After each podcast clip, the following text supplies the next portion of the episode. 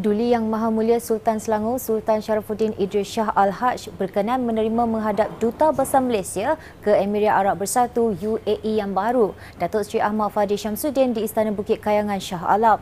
Menerusi perkongsian di Facebook Selangor Royal Office, Duli Yang Teramat Mulia Raja Muda Selangor Tengku Amir Shah turut berangkat ke sesi menghadap itu pada 17 Januari. Datuk Seri Fadil sebelum ini berkhidmat sebagai Datuk Pengelola Bijaya di Raja Istana Negara sejak Januari 2019.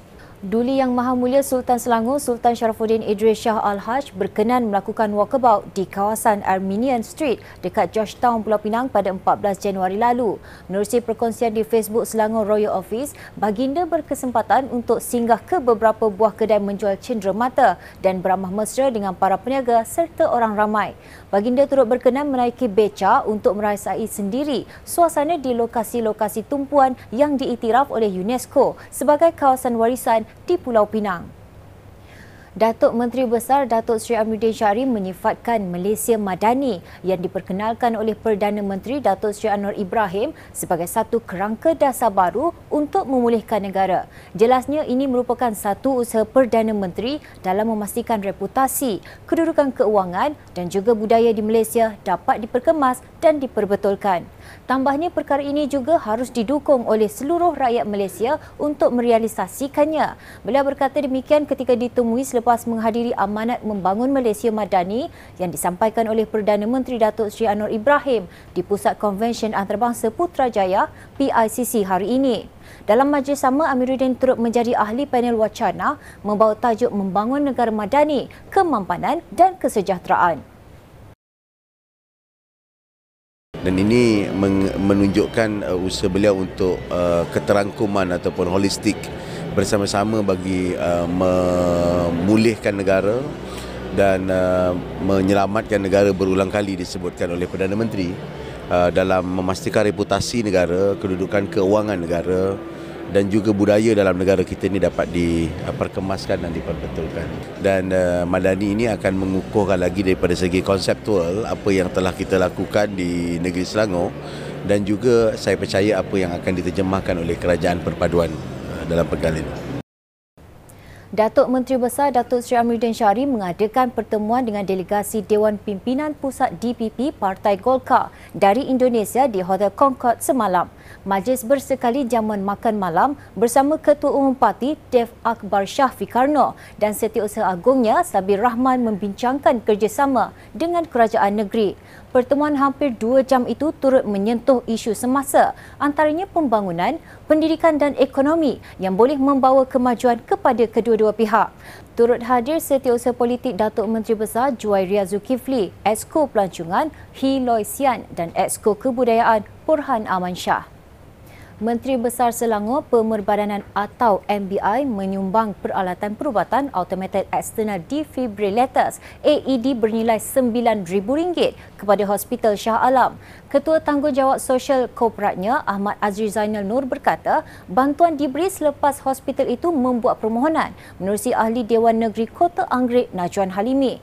Jelasnya MBI berbesar hati menyumbang peralatan bantuan kecemasan AED tersebut yang berfungsi membantu pesakit mengalami serangan jantung mengejut. Beliau berkata demikian selepas menyerahkan AED kepada pihak Hospital Shah Alam semalam. Sementara itu, Najwan turut menyatakan penghargaan kepada MBI kerana meluluskan permohonan itu dan berharap sumbangan tersebut dapat membantu memudahkan pihak hospital.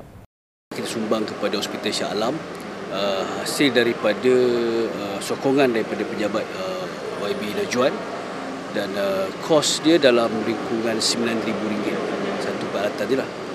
Uh, jadi memang uh, alat ini amat berguna terutama sekali apabila ada orang yang terkena heart attack sebagainya. So ini merupakan alat yang boleh menyelamatkan nyawa.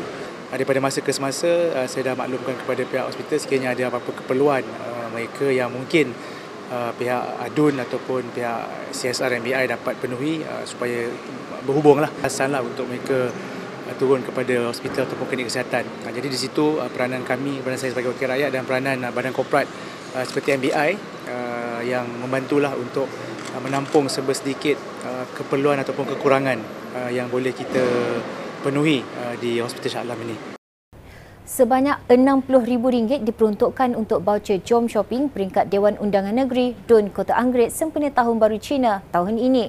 Wakil rakyatnya Najwan Halimi berkata, nilai tersebut meliputi 300 penerima yang merupakan penganut Tionghoa sekitar Kota Anggerit. Tambahnya, penerima gembira mendapat voucher bernilai RM200 yang dapat membantu menampung perbelanjaan membuat persiapan perayaan hujung minggu ini.